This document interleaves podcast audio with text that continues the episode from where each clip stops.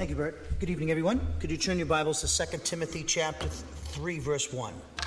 2 Timothy 3 1. Thank you for the, uh, the prayers for my good friend, Captain Ray Perkins. Rapid Ray's back in the fold here. Good to see him. When I pulled up, I saw his truck there. I was like, yes, the coffee will be nice and made. And I love when somebody's already here. I was like, oh, this is cool. Good to see you, Ray. As I told you, Ray and I like to bike ride on uh, usually Sunday afternoons when the weather's good after Bible class, the afternoon. And Ray goes easy on me. Ray could, uh, like, he'll go, I I hope you don't mind me going out with me. He says, oh, yeah. He, basically, it's his kind of like day to cool down when he rides with me. Otherwise, he's like, bam, you know, like 20 miles an hour. But uh, good to have you back, Ray.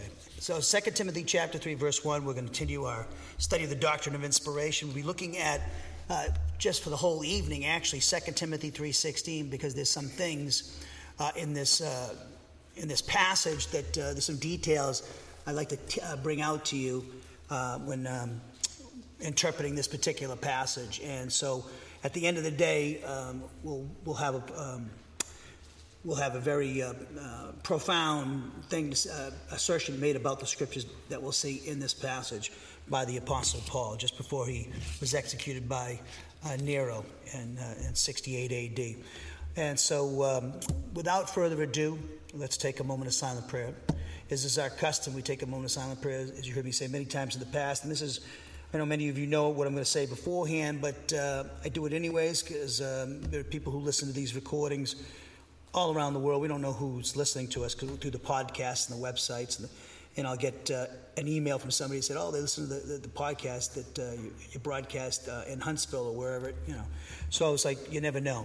So let's take a moment of silent prayer to examine ourselves to determine if we're in fellowship with God, because any mental, verbal, or overt act of sin that we knowingly commit will cause us to lose fellowship with the Father, Son, and the Holy Spirit. But according to 1 John 1 9, if we confess our sins to the Father, He, God the Father, is faithful and just to forgive us our sins. In other words, He purifies us from each and every wrongdoing. Uh, we maintain that fellowship, of course, by obeying the Spirit who speaks to us through the Scriptures, which He's inspired. And that's when we're obeying the commands of Ephesians 5.18 to be filled with the Spirit and Colossians 3.16 to let the word of Christ richly dwell in our souls. And if there's anything that's bothering you, disturbing or distracting you, do what 1 Peter 5 7 says. Cast all your anxieties upon the Lord because he cares for you. So, with that in mind, with our heads bowed and our eyes closed, let us pray.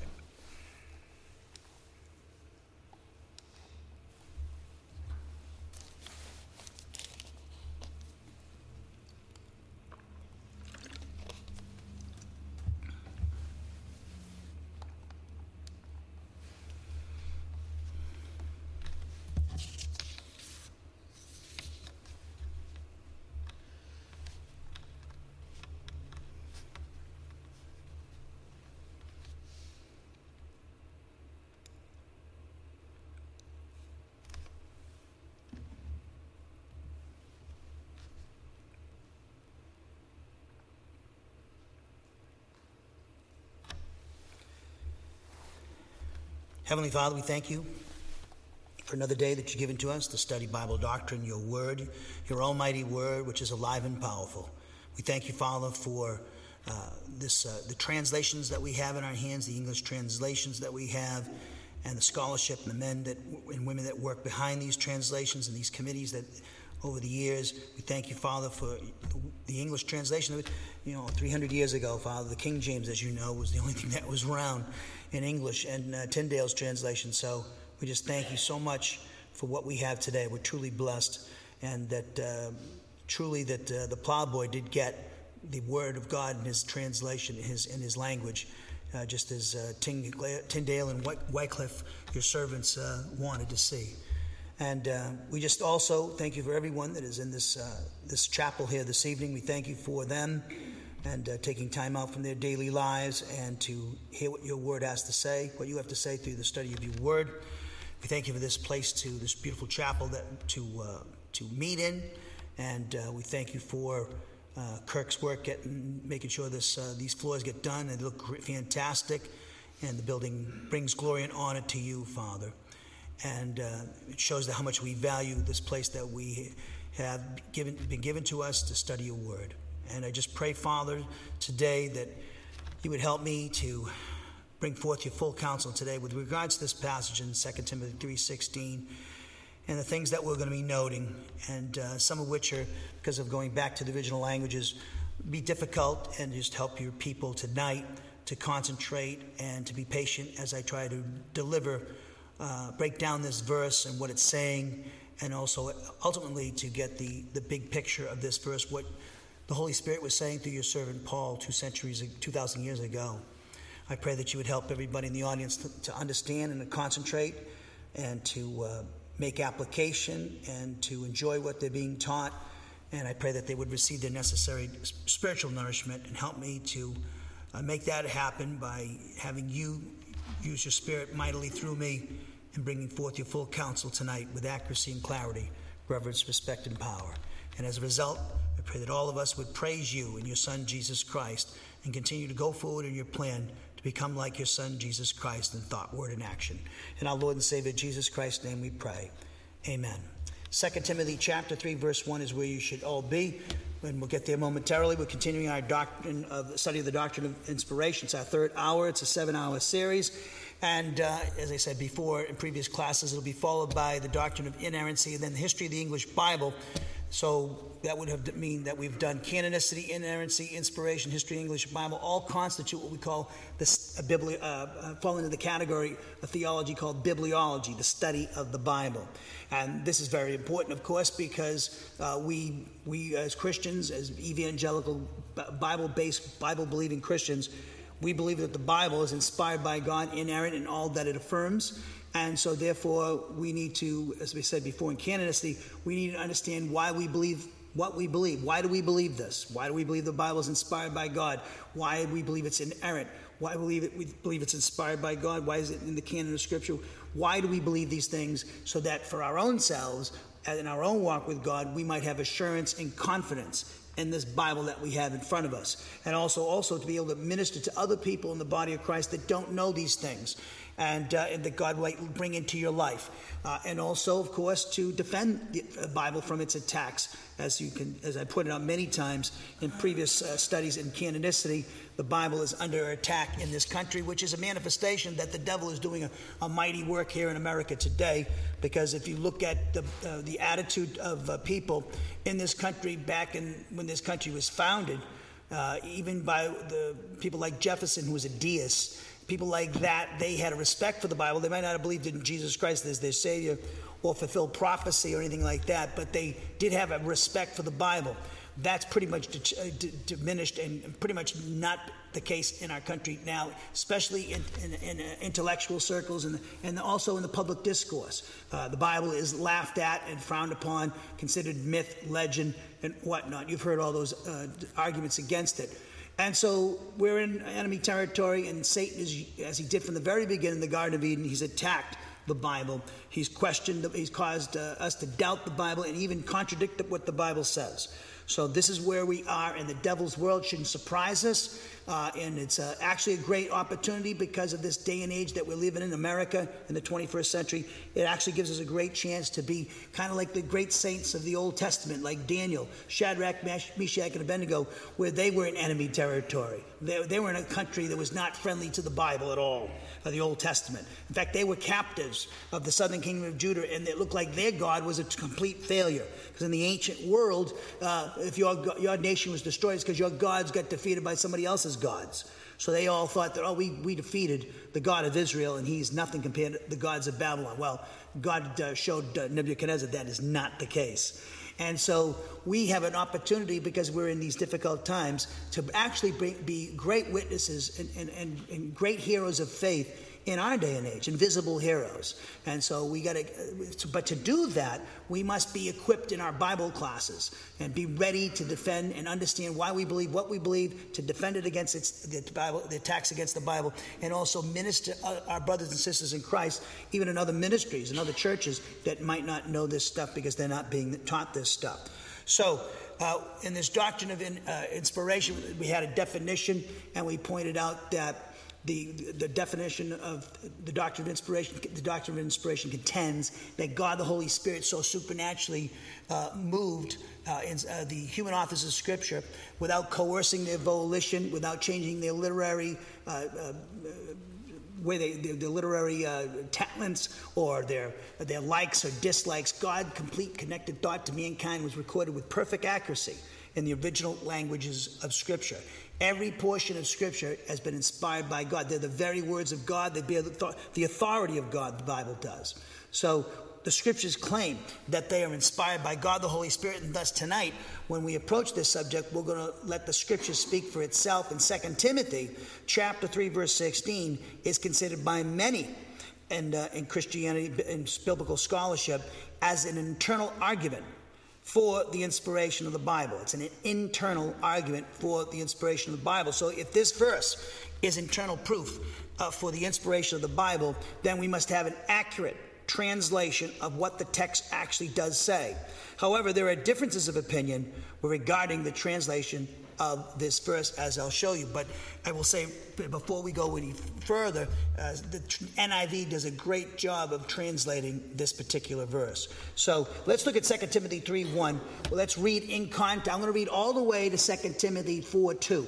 And the reason why I'm going to do that is I want us to look at this passage, 2 Timothy 3.16, in its context. And uh, because this is very important, because Paul's basically in these verses, 2 Timothy 3.14, uh, and all the way to, to 2 Timothy 4 2, he's actually uh, exhorting Timothy to remain faithful despite the apostasy that he was living in in the, in, in the Roman province of Asia, and particularly in Ephesus, in the 60s of the first century AD. Paul is exhorting him to remain faithful, be persevering in this time of apostasy, and we live in days of apostasy in our country right now. So he's trying to exhort Timothy in this section of the epistle to remain faithful. So it says in 2 Timothy 3 1, but mark this, there'll be terrible times in the last days. We are in the last days. We studied this in Jude. The last days begin with the first advent of Christ, in particular, his death, resurrection, and session at the right hand of the Father. So the last days, when we think of the last days, don't think of it as a, you know, a week, seven days, you know, it's like a whole period of time that's now stretched all the way for 2,000 years. It will end of course, uh, with the, uh, the rapture of the church. So but mark this there'll be terrible times in the last days. People will be lovers of themselves, lovers of money, boastful, proud, abusive, disobedient to their parents, ungrateful, unholy, without love, unforgiving, slanderers, without self control, brutal, not lovers of the good, treacherous. Rash, conceited, lovers of pleasure rather than lovers of God Sounds like our culture that we live in. Having a form of godliness but denying its power. Having nothing to do with such people. Have nothing to do with such people. And that would tell us he's talking about Christians in apostasy because he would not have, he, he, only has the authority to tell them to stay away from uh, the Christians in apostasy, not the non believers. You'd have to go out of the world, as he says to the Corinthians in 1 Corinthians 5, when he's talking about church discipline with them. And they didn't discipline somebody, and uh, Paul was angry with them. And so he wanted them, he, when he says, uh, you look at Matthew 18, 15 to 17, after they go through the three stages of church discipline, you're to be not having to do with that person until they do repent of what they're doing, their sin that they're involved in, which would, for a Christian would be confession of sin and then obeying the word of God.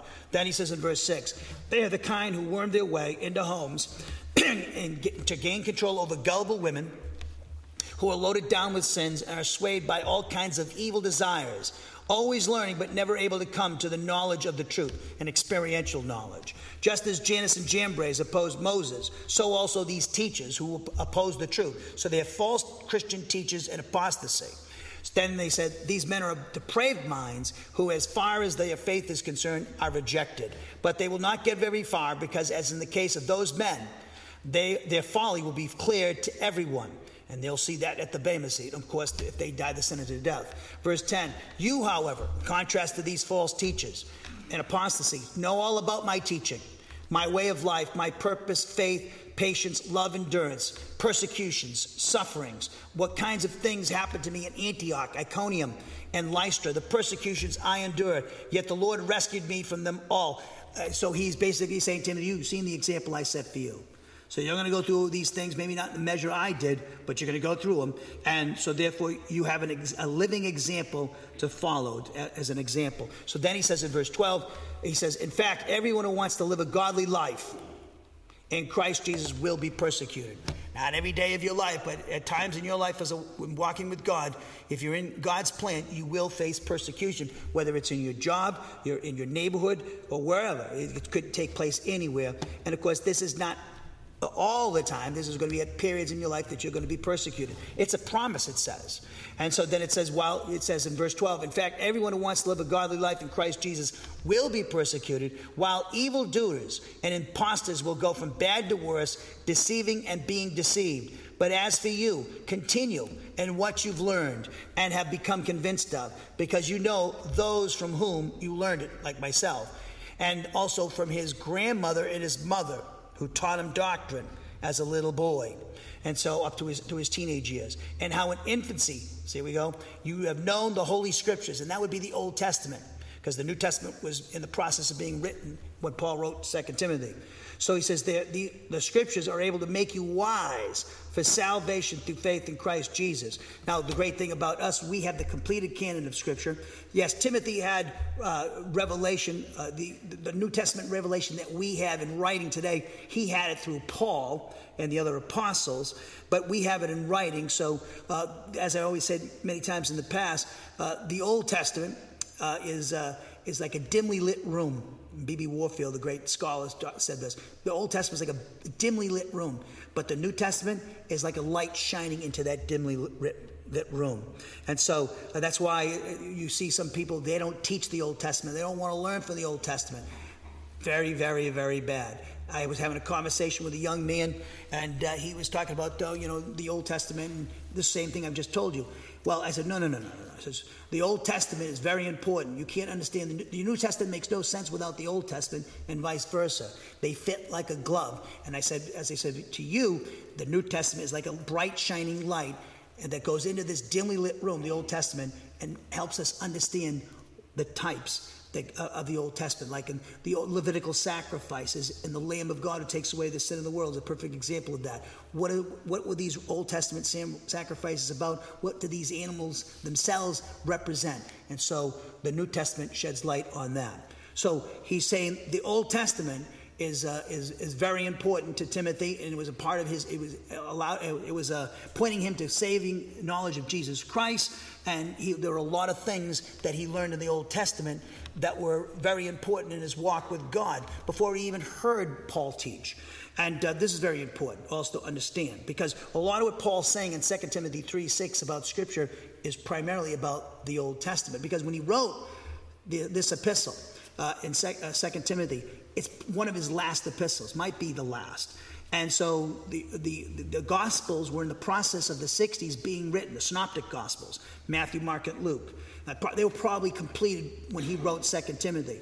But the Gospel of John wasn't written yet, and neither was First, Second, and Third John. Either was, either was Revelation. They weren't written until the end of the first century, the last decade. So Paul's was some of the earliest writings that we that the, the that were put down and considered as scripture. Uh, by the people of the early first century under the apostolic command.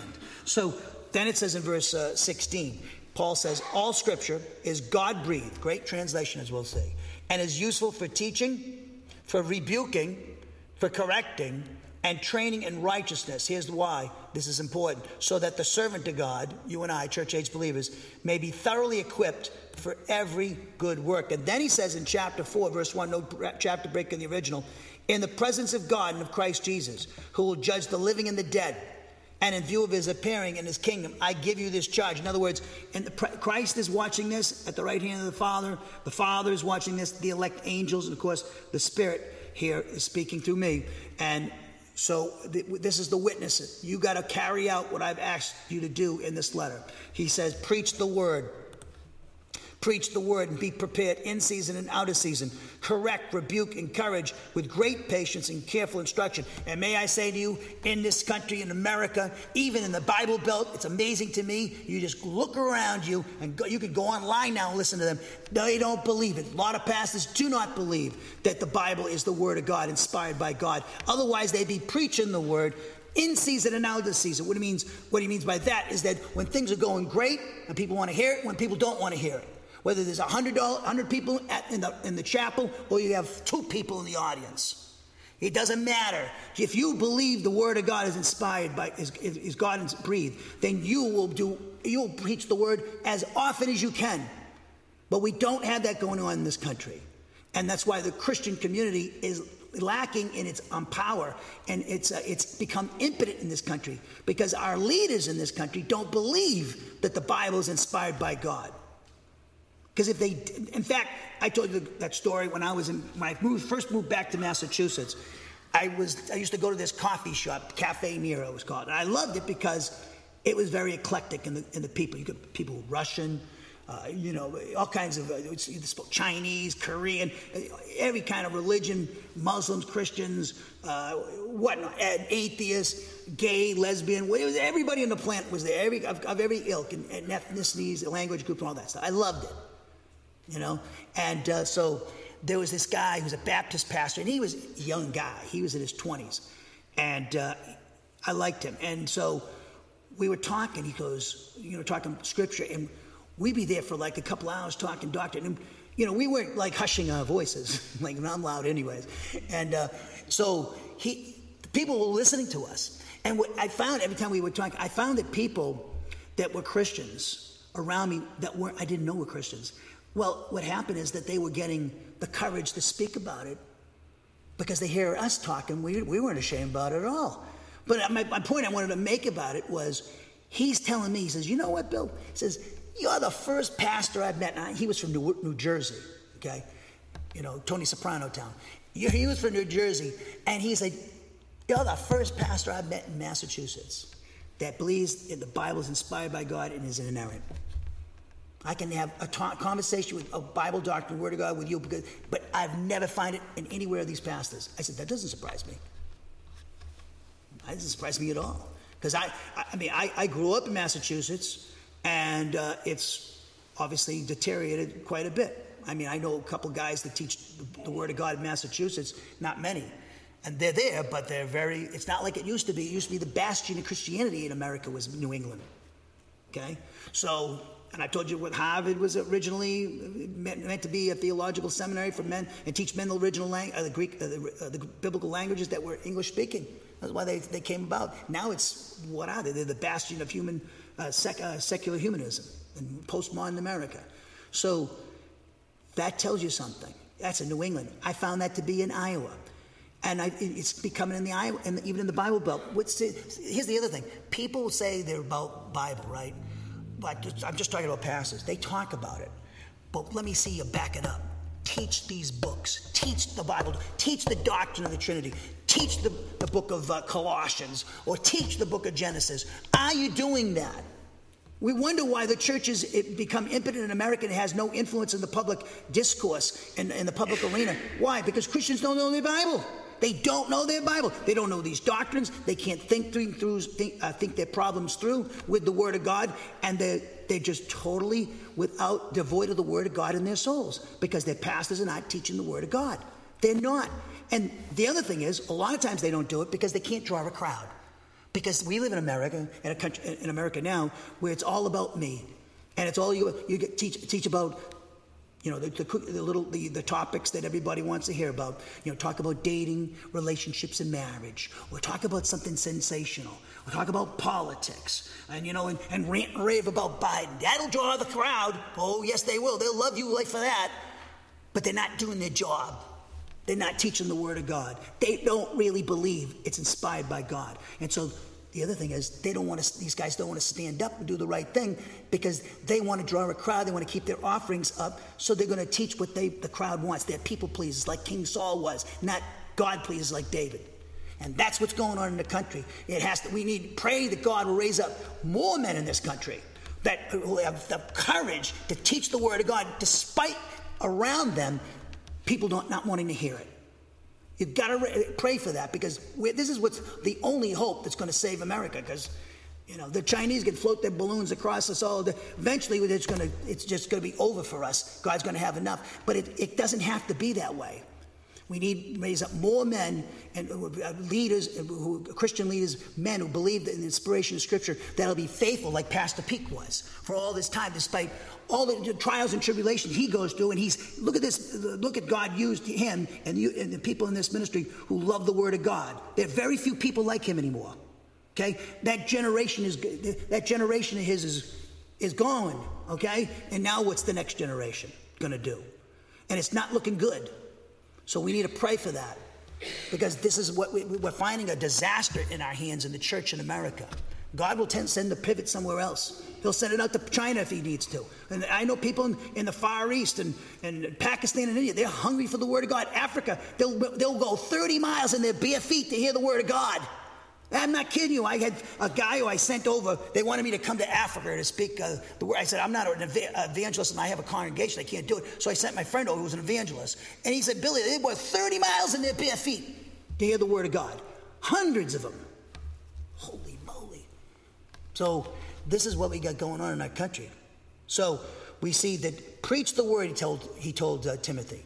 Preach the word. This is dying words. Preach the word. Be prepared in season and out of season correct, rebuke, encourage with great patience and careful instruction.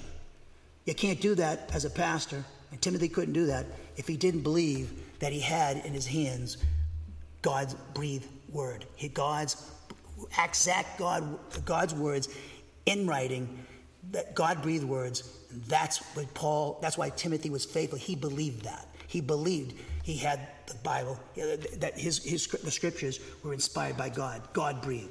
So, it's, and if you look at my translation on the board of 2 Timothy, chapter 3, verses 16 and 17, it goes as follows, which I'm going to explain a little bit tonight, my translation. Each and every portion of Scripture, it's very important here. Your, your, your Bible say all Scripture. Each and every portion of Scripture, that's more explicit. And I'll tell you why it, it's uh, even better than what you have. Not that that's bad. So every each and every portion of Scripture does possess as an eternal spiritual truth the characteristic of being God, characteristic of being God breathed. Now that phrase as an eternal spiritual truth is me bringing out to you the gnomic present in the Greek, which has the idea of a general timeless truth, an eternal spiritual truth. It's true all the time. It's a spiritual axiom. Then it goes on to say, it says, consequently, it, the scripture, each and every portion of scripture, does possess as an eternal spiritual truth the characteristic of being useful for teaching, for conviction, for correction, for training, which is related to righteousness. Verse 17, the purpose of which is that the person belonging to God would possess the characteristic of being competent.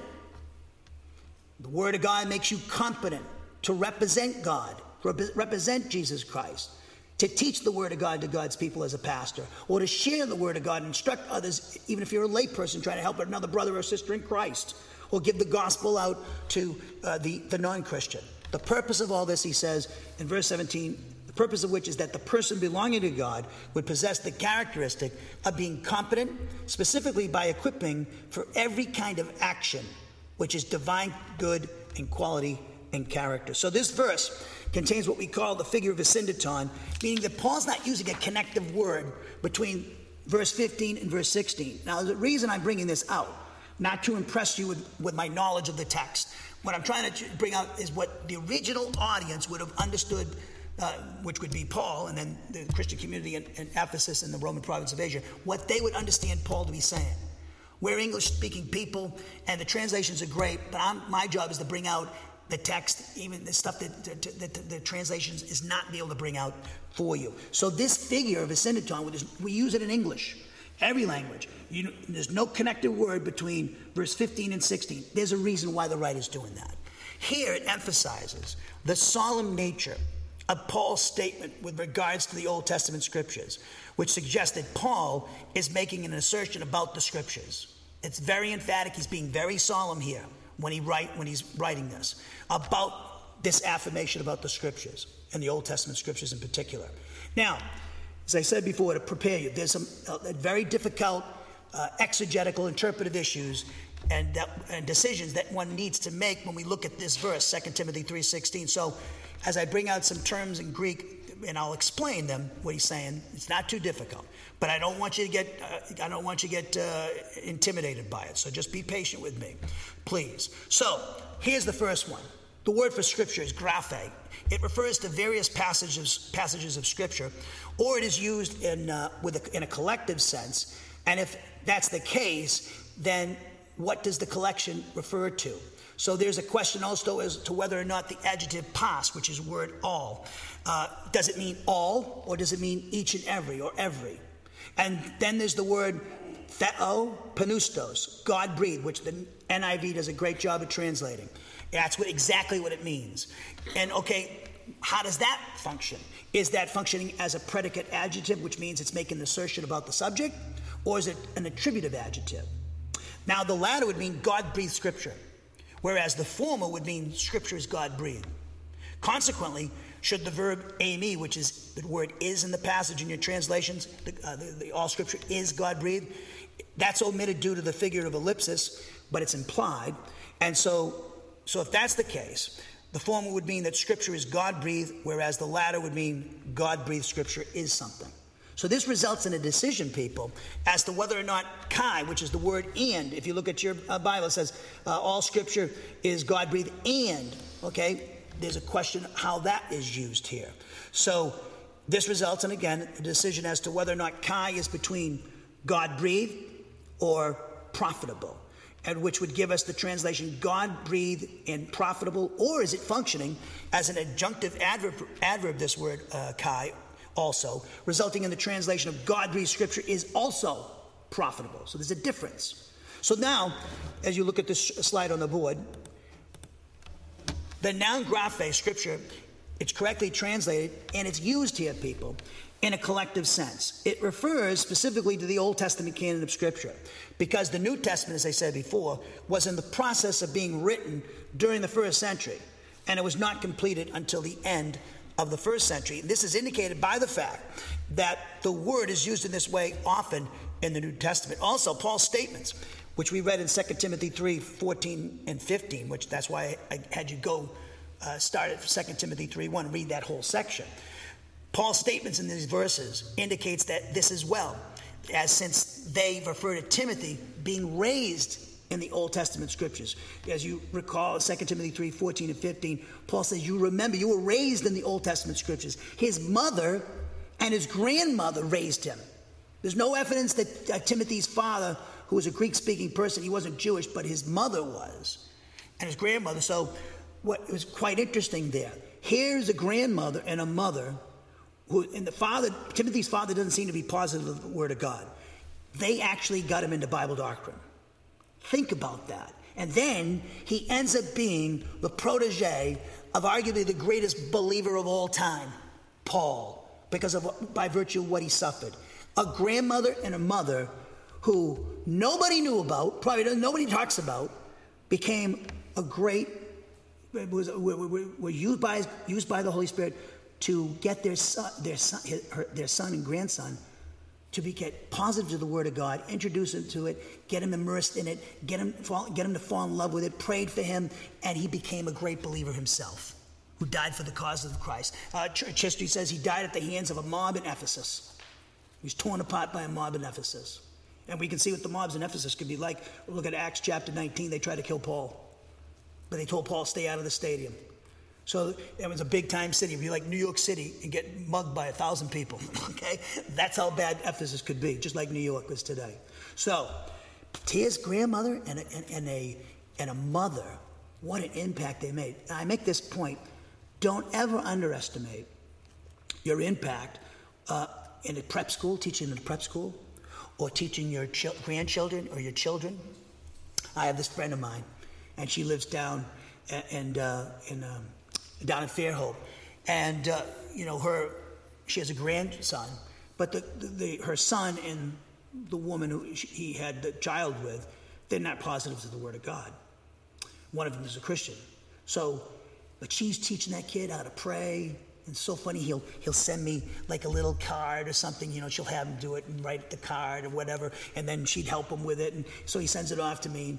And uh, so, but he's she's teaching him how to pray, pray, talking to, talking to him about the Word of God. I said, don't don't you think that you be encouraged? I said, you don't know what kind of effect you might be having on that kid. That kid might that kid might turn out to be a great believer and a pastor somewhere, or, or maybe not a pastor, but just a great believer that loves the Word of God and make a huge impact. You don't know. I said, keep doing that. And so the people who, you know, you, you know, teachers, prep school teachers, and, and parents raising their kids in the Word of God, don't ever underestimate your impact and those people. I, I remember when I went to, uh, when I was at Bob's church and I taught in the prep school for years. I ran the prep school there. I loved it. And I loved the kids and the kids loved me. They used to call me the Pied Piper because I'm basically like a little kid. I'm just like a kid, just like them. So I got along with the kids because the kids got me and I got the kids. So I'm sitting there, and, and I remember when I left, I was shocked. I was like, all these people, the parents are crying, and my, my, best friends were crying, and the kids were like, you know, giving me these cards, and you read the cards like, oh wow, I really, this, you know, I actually, t- it looked like you did something here. so you never under, so what I'm saying is like, I didn't realize until I was leaving, oh man, I actually had made an impact in these kids' lives. And so you never underestimate what you can do in a, a young person's life. I mean, look at Timothy's grandmother and mother.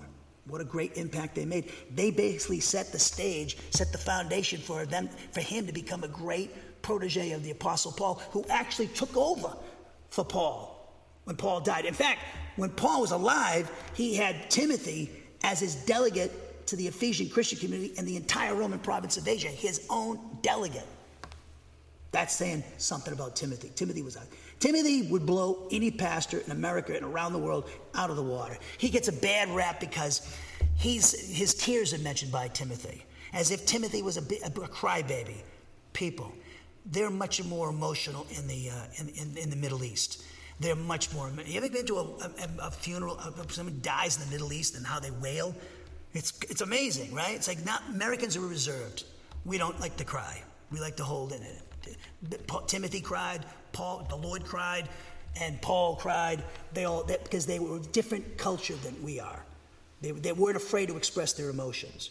So Timothy was not a weak sister. Timothy was quite a man, and he's one of those guys.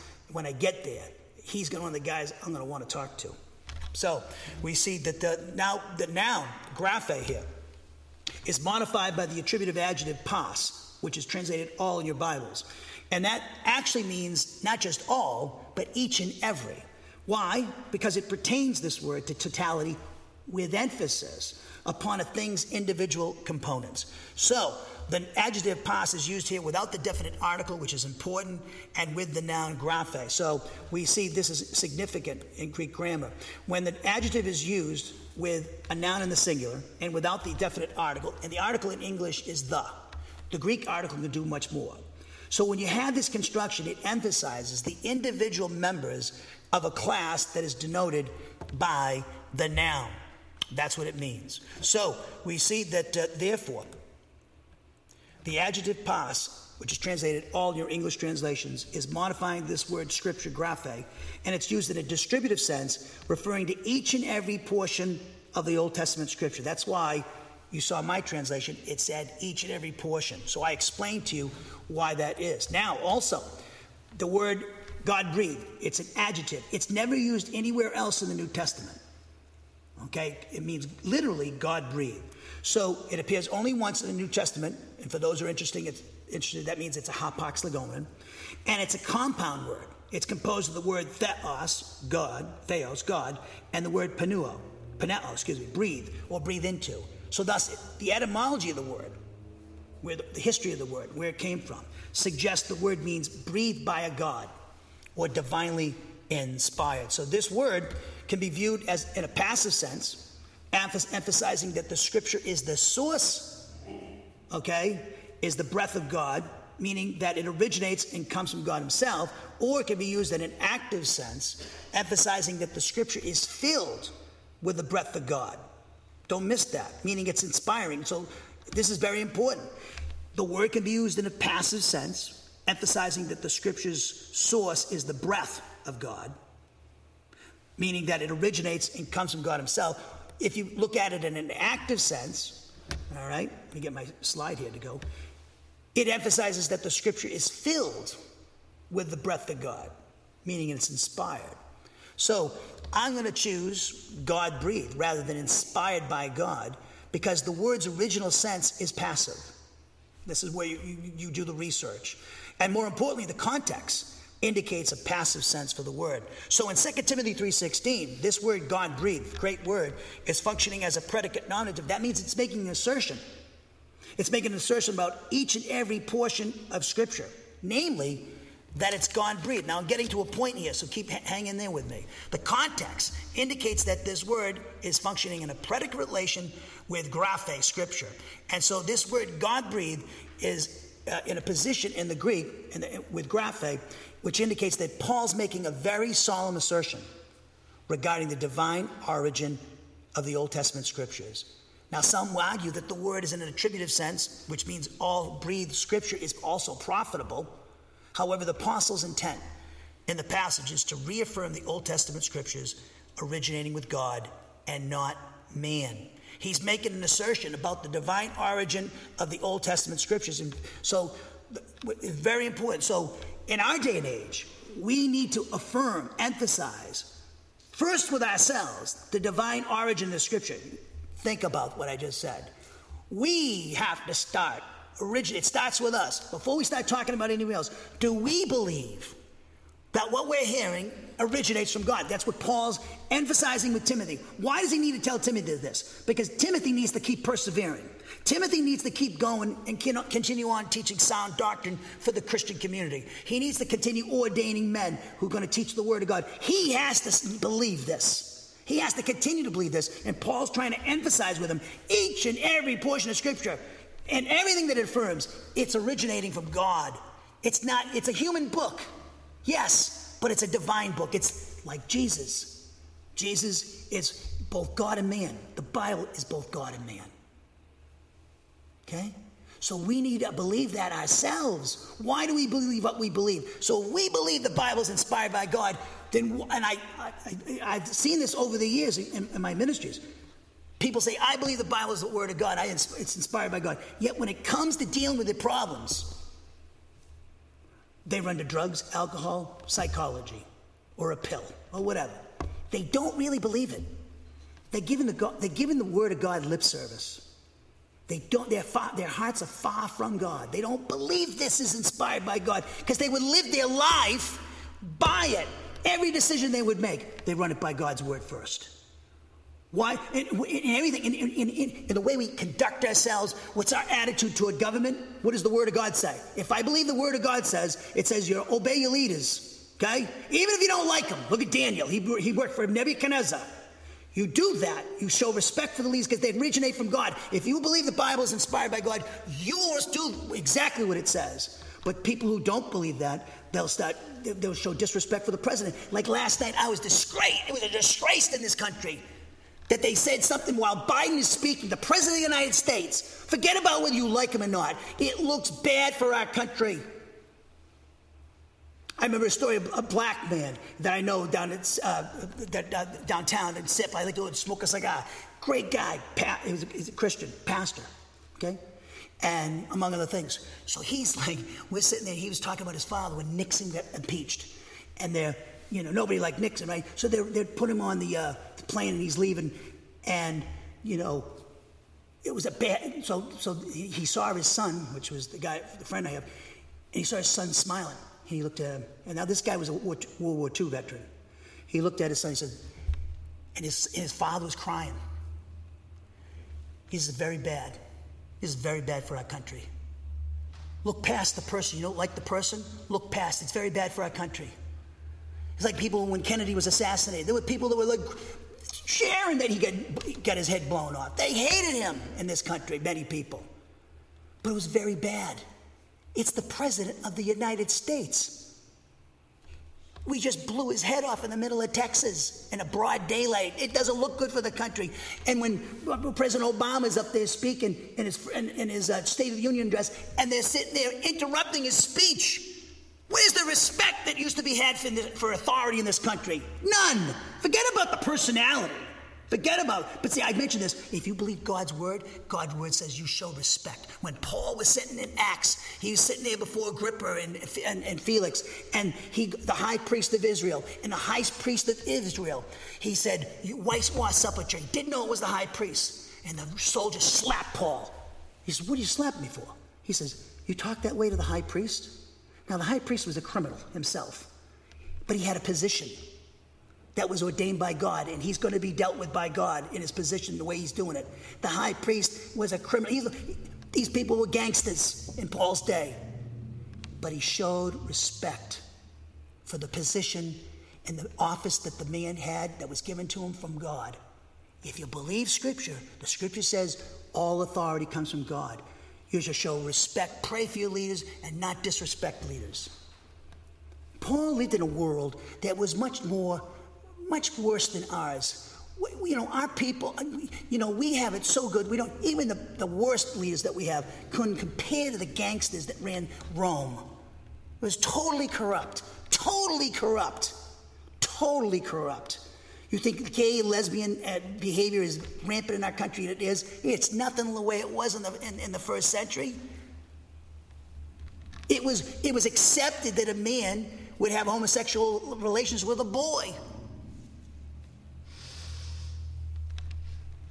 So God, we have, you know, we have to show respect God. I say this because if we believe God's word is inspired by God, every word, we'll do what it says and show respect for God's word. God says to do this, and I go, yes, sir. That's the way we're supposed to do it. It's His word. We should be good soldiers of Christ Jesus. Don't forget about your, pers- well, your personal likes and dislikes. I don't like any of our leaders, quite frankly, over the years, but doesn't give me the right to speak evil of them. Okay? I show, I'm to show respect for them. Show respect for them. And that knuckleheads out there and the, they're sitting there interrupt the president's speech and saying stuff. He might be a liar, but that doesn't give you the right to disrespect the office. The office is from God. He'll be held accountable, like they all get, are held accountable. Doesn't Daniel say that? And the scriptures say that? Yes. If God, all authority comes from God, then don't you think God's going to hold these guys to account? Your job is to show respect. Look at Daniel, Shadrach, Meshach, and Abednego. Nebuchadnezzar makes any of our leaders look like Mary Poppins, quite frankly. The guy was a butcher, but he showed respect, Daniel did. So did Shadrach, Meshach, and Abednego. So I say this, and here's another example. We need to show that believe that the Word of God is inspired by God. If we do believe that every portion of Scripture is God breathed and the very words of God, that means God's Word has bears his authority. So we need to live our lives like that. So when the Word of God says, and you're a single Christian person like I am, the Word, says, Word of God says, no sex outside of marriage. Okay? You're not to do it. And if you do, you, well, confess your sin and do what it says. But don't, you know, don't get unequally yoked to a married to an unbeliever. That's just prohibited in the Word of God. I won't even. Why would even date a woman? You know, like like anywhere. Close, why would I waste my time? But people, Christian, the Christian young people, single people, older people, they don't believe the Word of God. They'll go out and date an unbeliever and marry an unbeliever. They don't believe what God's Word says. They don't believe it's inspired by God. It's the basis for their. We're going to govern our lives according to the Word of God.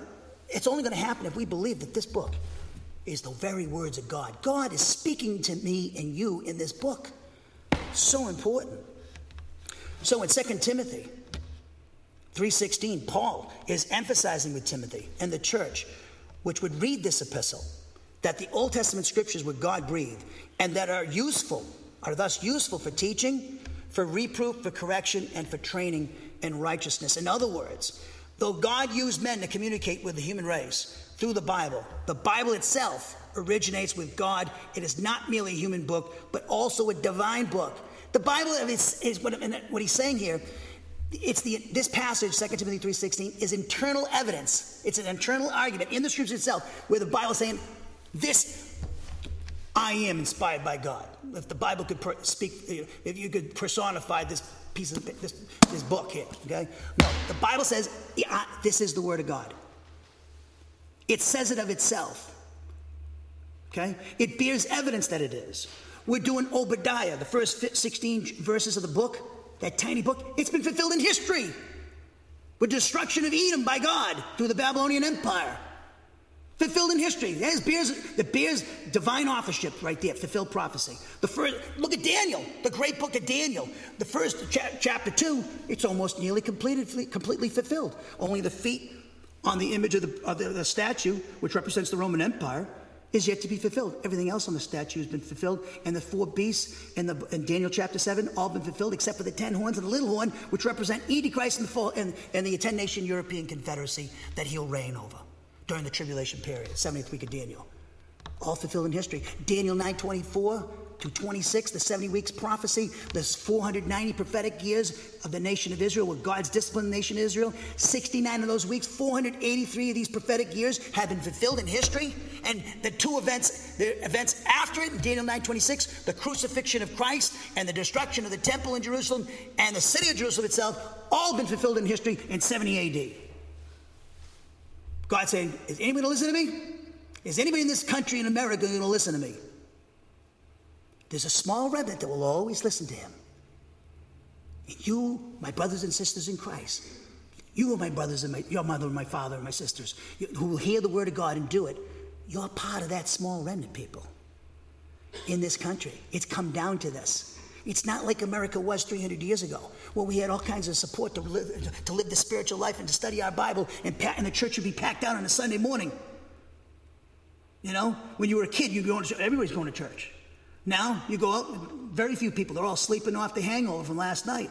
They're not going to church on a Sunday morning. They're not going to church on a, on a Wednesday evening. You're part of the remnant in this country that loves the Word of God, and you're by the fact that you're here on a Wednesday night, and some of you don't feel have illnesses and, and sick and battling stuff, and you're here. Your back's killing you. Some of you can't even sit in these seats very long because your back's killing you. Well, you know, some you, don't. I understand that. I appreciate that. I respect that, and keep doing that. Keep persevering. You bear testimony that you believe that this book is inspired by God, and I'm going to run. My, I'm going to love God with all my heart, soul, mind, and strength, even if it kills me, even if it hurts my back so much I can't even get out of the chair. Okay, so we have to keep this in mind. All Scripture is God breathed. So therefore, we'll close with this: the Bible is a unique book like Jesus Christ, is the unique theanthropic person of history, the God man. The Bible is a unique book because it's both human and divine, just like Jesus Christ, who's both man and God. Again, the Bible's a unique book because it's both human and divine, just like Jesus Christ, who's both God and man. Heavenly Father, we just thank you for this time to study your word. Thank you for your people that are here this evening that value your word. They're here tonight, and they're here all the time. Many of them are all here, always all here, and they care about your word, and I thank you, Father, for them. And I just pray, Father, that they would be encouraged. And for those who might be listening that are, are have not taken the word of God seriously, that might be listening to these the, the podcast or our various websites, I pray that we, they would receive this conviction with humility and make proper changes in their life to uh, live their lives and make decisions and, and form attitudes based upon what this book says, your word, your almighty word, which is alive and powerful, that can change our lives. And I just thank you, Father, for your word. And I just pray, Father, that you would do a mighty work through the Spirit in this lesson here this evening. In our great God and Savior, Jesus Christ's name we pray. Amen. All right, I'd like to sing us a song before we uh, get out of here. And um, we'll do this one. It's a little ballad.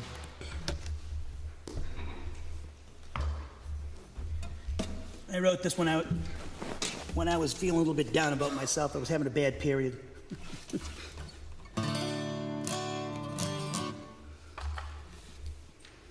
Just get a bring of water here. It's nice to see the sun hasn't set yet, or it just set. It's going to.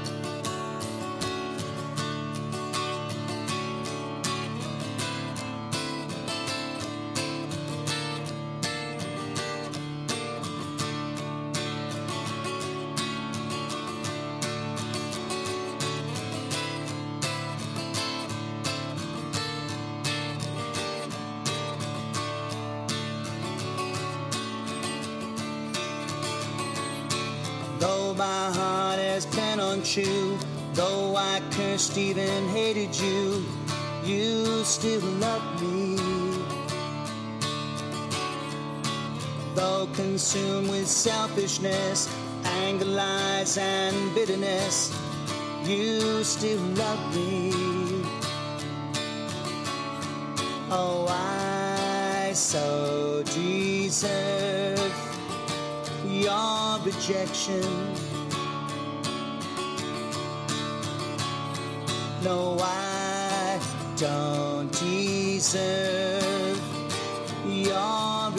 Affection. But your love, your great love is unconditional. Yes, your love, your great love is unconditional.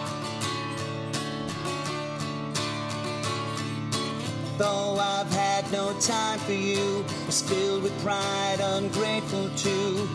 You still love me.